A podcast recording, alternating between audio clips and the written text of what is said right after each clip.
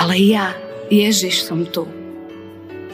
A ty ho práve v týchto chvíľach smutku, chvíľach pláču, chvíľach samoty vieš zažívať oveľa viac, reálnejšie. Vidíš ho oveľa viac ako kedykoľvek predtým.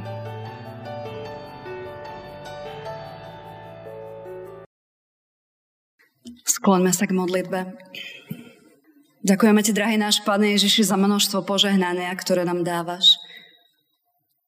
Ďakujeme za detský tábor, ktorý sme mohli mať a pri ktorom sme mohli vnímať znova tie detské srdiečka, ktoré sú také, také mekšie a také, také viac dôverujúce ako niekedy my sami. A tak sa modlíme, Pane, aby aj keď dnes prichádza Tvoje slovo, Ty nehovoríš, že jedni sme pred Tebou otcovia a mami, ale že všetci sme Tvoje deti. Tak sa modlíme, aby aj dnes sme mohli to Tvoje slovo počúvať ako, ako Tvoje deti, ktoré nemajú tvrdé srdcia a nemajú bariéry a nemajú veľa skúseností osvedčených, ale ako Tvoje deti, ktoré prichádzajú k Otcovi, ktorému veria. A tak sa skláňame a prosíme, Ty si nás aj dnes veď, Pane. Amen. Milí bratia a sestry, dnes pokračujeme blahoslavenstvami Pána Ježiša. A tak nám za základ dnešnej kázne poslúži text Evanielia podľa Matúša, kde v 5. kapitole vo 4. verši čítame takto. Blahoslavení žalostiaci, lebo oni potešenia dôjdu. Amen. Toľko je slov z písma svätého. Keď som si to prečítala, tak som sa opýtala, čo tu tam pán Ježiš hovorí. Šťastný sú tí, ktorí plačú. Dokonca v Lukášovi je napísané, šťastní sú tí, ktorí teraz, ktorí v tejto chvíli plačú. Čo to má znamenať?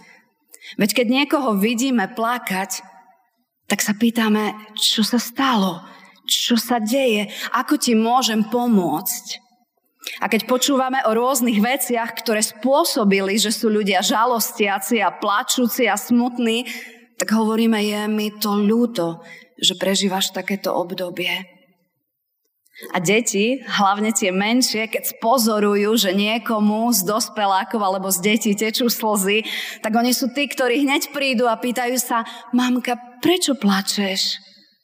A niekedy je to len dojímavý film, alebo niekedy sú to len také silné slova, alebo nejaká iná situácia, niečo pekné. A to tiež dá našim slzám voľný priechod. No väčšinou asi plačeme vtedy, keď prežívame niečo ťažké. A pán Ježiš reaguje v tom celom akoby veľmi zvláštne. Si smutný? Smutná? Je ti doplaču? Z veci? Okolo teba, z ľudí okolo teba, z teba, zo, z teba samého, tak potom si šťastný. Si šťastná. Čože? Ani trošku v tom nevidím nejaké šťastie, nejaké blaho. Možno, že teraz sa teba konkrétne táto téma netýka, ale myslím si, že s určitosťou môžem povedať, že je to len otázka času kedy každý jeden prídeme znova do nejakého stavu smútku a k nejakému plaču a k nejakému nepochopeniu. Lebo keď čítame Bibliu, tak takto žili biblické postavy. A keď pozeráme na pána Ježiša, tak aj on bol ten, ktorý poznal tento stav a bolo to niečo normálne v živote. A čo nám teda pán Boh v týchto dňoch nášho plaču ponúka? Prečo nás od toho neochráni? My to vidíme tak, že keď nám je zlé, je mi doplaču, vlastne hovoríme, ja, ja nevidím žiadne vyhliadky, že by sa niečo malo zmeniť. Ja nevidím, že by cesta sa mala nejako zmeniť. Ja nevidím, že, že to okolie, alebo ten človek, alebo to, za čo si môžem sám, že by sa nejako mohlo zmeniť. Nevidím už ďalej niečo okolo seba. Preto je nám smutno. A keď sme šťastní, keď sa teda raduješ z veci, ktoré sa daria, z práce, ktorá sa darí, z ľudí, ktorých máš okolo seba a všetko klape, tak akoby nepotrebuješ domnenie, domnenie nepotrebuješ hľadať, zúfalo hľadať Boha. Už máš radosť. Už máš radosť v tých veciach. Už máš radosť v tej práci. Už máš radosť v tom človeku alebo v tých viacerých ľuďoch a už nepotrebuješ do mne hľadať tú radosť v ňom. A je to skvelé, keď sa radujeme. A zaplňa to celého človeka. Ale Božie slovo nám ukazuje, je to slabé. Je to naozaj veľmi slabé. Oproti tomu, akú radosti do života pripravil Boh. Poviem príklad. Bratia sú na poli. Tvrdo drú. Aj rodičia sa starajú o veľa veci. Je večer, zapadá slnko, všetci sú unavení, hladní, špinaví, možno otrhaní. Prichádzajú unavení domov a zrazu príde čistučký, voňavúčký Jozef oproti ním a celý radosťou naplnený vo farebnom plášti, ktorý nikto z týchto súrodencov nikdy nebude mať, povie, viete čo? Sníval sa mi nádherný sen. Bol to asi nejaký obraz. Snívalo sa mi, že raz sa mi všetci budete kláňať. Jozef je nadšený. Ten sen je pravdivý. Ono sa to raz stane, ale niečo tu nesedí. Niečo tu nesedí. Z tej našej radosti sa niekedy nevedia tešiť ostatní ľudia okolo nás. Tu našu radosť niekedy nedokážu vnímať druhy. Lebo si povedia, čo to tu je? Tento Jozef sa tu fláka. Tento Jozef dostal od oca plášť, ktorý nikto iný z nás, bratov, nedostane. My tu drieme celý deň ako konia, tento Jozef si príde a predstavuje si sny o tom, ako sa mu raz budeme kráčať, ako sa mu raz budeme kláňať. A tak Jozef je na začiatku cesty. Na začiatku cesty, kedy odíde z toho chráneného domova, kde mu jedna časť rodiny prejavovala väčšiu náklonnosť ako tá druhá. A musí odísť z tohto ochranného, aby, aby zažil asi život taký, aký je. A tak toho Jozefa potom čaká cesta, kde spoznáva, čo je to plakať. Čo je to byť nespravodlivo odsúdený. Čo je to byť neprijatý. A on postupne spoznáva súcit spoznáva silu odpustenia. Zažíva čas plaču a spoznáva, že v tom čase, keď ako človek stráca všetky vyhliadky do budúcnosti, je tu Boh. Boh, ktorý mu na začiatku dal ten sen a Boh, ktorý si za tým snom stojí. Je tu Boh, ktorý ho však chce naučiť niečomu úplne inému. Chce ho naučiť prežívať radosť, ale úplne iného druhu.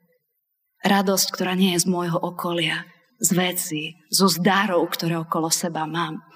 Ale radosť toho, že aj keby všetko naokolo nám ukazuje, ja neviem, ako mám urobiť ďalší krok, tak je tu ten, ktorý ťa vie naplniť radosťou. A tak práve preto, bratia a sestry, tento akoby na prvý pohľad taký depresívny text je pre nás jedným veľkým povzbudením. Áno, aj keď sa máš zle, aj keď prežívaš dni dnes, alebo o týždeň, alebo o mesiac, kedy ti bude doplaču, alebo keď plačeš. Ostatní ľudia nevidia, že by sa niečo malo zmeniť a možno, že ťa ľutujú, alebo možno, že si ťa nevšimajú a nerozumejú ti. Niekto sa práve v týchto chvíľach, práve v týchto chvíľach prihovára k tebe a hovorí si, nie si v tme, nie si v tme. Tma sa len prikráda. Ale ja, Ježiš, som tu. A ty ho práve v týchto chvíľach smutku, chvíľach plaču, chvíľach samoty vieš zažívať oveľa viac, reálnejšie. Vidíš ho oveľa viac ako kedykoľvek predtým. Keď sme sa mali dobre a radosť nám spôsobovalo to všetko okolo nás. Lebo plač niečo spôsobuje. Boh to vie, aj diabol to vie. Vtedy plačeš ty, alebo plače tvoje vnútro, tvoja duša niekedy plače a navonok nie je nič vidieť, plače tvoj duch a vtedy, práve v týchto chvíľach, ty túžiš po nejakých veciach, čo obstoja, čo vydržia, na čo sa dá postaviť. Máme také pekné príslovie, že v tých chvíľach, v tých ťažkých chvíľach spoznávaš skutočného priateľa, skutočného priateľa. A to nám ukazuje, že v tých ťažkých chvíľach my spoznávame niečo skutočné. Spoznávame skutočné o svojom vlastnom živote aký v skutočnosti sme. Spoznávame skutočné okolo ľudí, okolo nás. Spoznávame to skutočné, aký vzťah sme možno, že mali voči veciam alebo voči tomu, na čom sme lipli. A práve preto smutok v našom vnútri má, má dôležitú úlohu a Pán Boh má aj s časom, keď, keď sme plačúci svoj plán. A preto nám vlastne vtedy hovorí si šťastný si šťastný, keď si prišiel do tohto stavu, lebo viac dokážeš vnímať to, čo ti chcem ukázať. Smutok v našom vnútri sa môže začať rozprestierať, keď si povieme, toľko som investoval do druhých, preukazoval som im úprimnú lásku. A počasie spoznávaš, oni sú len zameraní sami na seba. Sú nevypočítateľní. Raz povedia to, inokedy povedia iné. Sú nelogickí a začína sa vkrádať v tom smutku tma a už ti chýba láska voči týmto ľuďom. Alebo si chcel robiť dobre a vyčítajú ti, to sú len egoistické motívy alebo postradné myšlienky, ktoré si nemal. A zrazu sa vkráda do toho smutku tma a ty zrazu už nemáš chuť pokračovať v dobrom. Alebo si urobil niečo veľké a veľmi si sa o to pričinil, ale ľudia na to v krátkom čase zabudli, alebo si ťa, sa ťa tam ani popri ostatných, ani si ťa nevšimli. A vkráda sa tma a ty máš chuť nepokračovať v tých správnych veciach a povieš, nech si to robia oni. Alebo si na niečo dlho šetril, ale povedal si, nechcem byť lakomec, lebo tí v Božom kráľovstve nemajú miesto. Chcem sa deliť s ostatnými a tak si niečo dlho šetril a požičal si to niekomu, ale on dlho nešetril a tak nevie, že čo to znamená. A tak ti to zničil. A zrazu sa znova vkráda tma a ty si povieš, že už nebudem nikomu nič požičiavať a budem si chrániť, čo mám. Ani nechcem od ostatných nič, ale budem si chrániť to svoje. A tak sa rôznymi situáciami, ktoré dávajú smútok, ktoré spôsobujú žiaľ, ktoré vytvárajú slzy na našich tvárach, ukazuje, že, že naozaj ten čas smutku je veľmi, veľmi dôležité, ako urobím tie kroky z tohto smutku ďalej. Lebo tie stratené nádeje, tie stratené nádeje s nami vedia niečo veľmi dôležité urobiť. Je to niečo, ako by som si predstavila, videla som deti, ako sa hrajú, majú loptu a my sa tešíme z tej lopty, ktorú hádžeme a tešíme sa z tých ľudí, ktorým tú loptu hádžeme. A keď sme v čase smutku, ako by zmizla tá lopta, ako by zmizli tí ľudia a ty si tá sám. A Ježiš sa akoby pýta, cítiš sa sám? Cítiš sa teraz, ako by si strátil to, čo pre teba bolo to najdrahšie? Najvzácnejšie? Práve do týchto chvíľ ti prinášam svoje požehnanie. Práve do týchto chvíľ ti chcem dať svoje potešenie, nie z lopty, nie z ľudí, svoje potešenie. A prichádza k nám a on je ten, ktorý, ktorý nás zrazu tak silno objíme. Nie je zlé byť plačúci a byť žalostiaci a cítiť sa sám. Ale je zle kráčať v tom sám. A pán Ježiš prichádza k nám a hovorí si šťastný. Si šťastný, keď plačeš. Lebo teraz budeš vedieť, vnímať oveľa viac ako kedykoľvek predtým, že ja som ten, ktorý prichádzam a objímam ťa, že ja som blízko. Že ty nie si sám, ja som pán, ktorý stojí blízko teba a rozumie ti keď nemáš nič, keď už si akoby nezaslúžiš nič, keď už ani nechceš nič, práve vtedy, keď si tak sklamaný, je On pri tebe. Práve vtedy sa ocitáme v Jeho náruči. A začíname rozumieť, keď, keď sme spolu s ním, že, že to, čo bolo najvzácnejšie a najdrahšie, to bola len nejaká vec, alebo nejaký človek, alebo nejaká situácia, alebo nejaké niečo v práci, ale že on, že on dáva oveľa viac, neporovnateľne viac. Tak už sa takmer začala vkrádať tma do nášho vnútra. Už sme takmer chceli prestať milovať, chceli, op- chceli odpustiť, chceli robiť správne veci, pokračovať v dobrom, ale tá tma sa nás snaží presvedčiť, aby sme to nerobili. Ani nevieš, koľko môžeš získať, keď si smutný a nedarí sa. Je tu hrozba, ľudia povedia, áno, odpustil som človeku, ale už sa s ním nerozprávaš. Áno, neočakávam od neho nič naspäť, ale už sa mu vyhýbaš. Áno, v tomto už nebudem pokračovať, ale srdce už je tvrdé. A práve preto Pán Boh akoby dáva taký dar, také slzy, ako teraz zvonku počujeme ten dážď. Taký dar na, na to suché, na to tvrdé, ktoré má prísť a ktoré nás má ovlážiť, ktoré nás má znovu obmekčiť, ktoré nás má znovu zaplaviť tou svojou láskou. Mňa veľmi odslovilo počas svetodušných sviatkov tá správa, keď, keď pán Ježiš hovorí svoj plán a vraví, že, že ostaňte tu v Jeruzaleme. Lebo my povieme, áno, prežili sme, že Pán Ježiš zomrel za naše hriechy a prežili sme, že On vstal z mŕtvych a teraz my chceme ísť touto správou ale všade, okrem Jeruzalema, do tohto Jeruzalema nepôjdeme, lebo on si to nezaslúži. A to je to, keď prichádza dážď, ale naše srdcia sú, sú tvrdé. A zvonku niečo prijímame a to aj dávame, ale naše srdcia ostávajú tvrdé.